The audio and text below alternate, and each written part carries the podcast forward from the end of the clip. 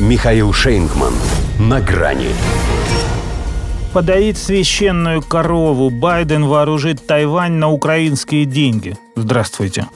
На грани.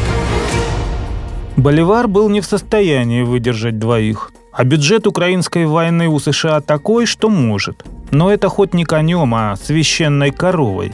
Ибо доить будут ее. Хотя помощь ВСУ считалась незыблемой, в размере столько, сколько потребуется. Но укронацистам требуется и требуется, а Белый дом теперь не хочет давать им даже столько, сколько уже отстегнул. Тайваню, говорит, нужнее. Кто говорит? Financial Times не уточняет, но ссылаясь на свои источники в администрации, уверяет, что Джо Байден намерен перераспределить средства, выделенные под Украину. Китайская угроза, мол, нарастает, а значит требуется ускорить поставки оружия на тот фронт. Ожидается, что соответствующий запрос поступит в Конгресс уже в августе. И вроде бы, в отличие от одной киевской Ярославны с вечно припудренным носиком, в Тайбэе никто не плачет и не конючит.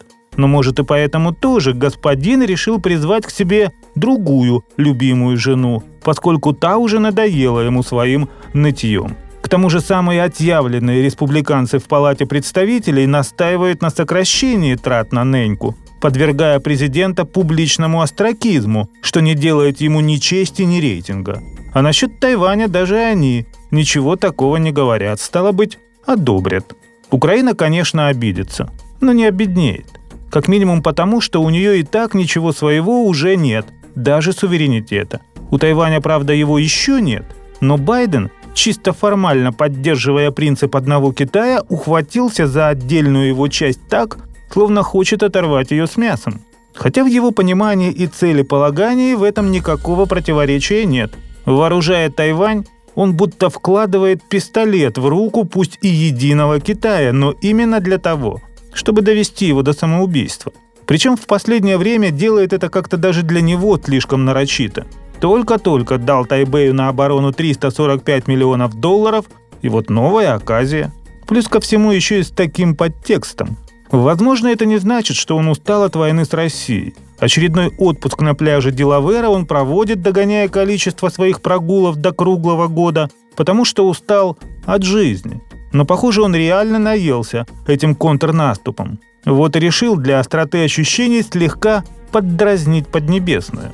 Хотя в перераспределении именно украинских денег слишком много символизма и гнетущих параллелей, чтобы в ней не догадывались чему это он клонит. Если прав Дональд Трамп, и Байден действительно бросает на Украину миллиарды, чтобы вместе с ней уничтожить там следы семейной коррупции, то КНР тоже стоит готовиться к худшему. Ведь подключал Хантер папу, тогда еще вице-президента США, по громкой связи, чтобы он поболтал о погоде именно с китайскими бизнес-партнерами.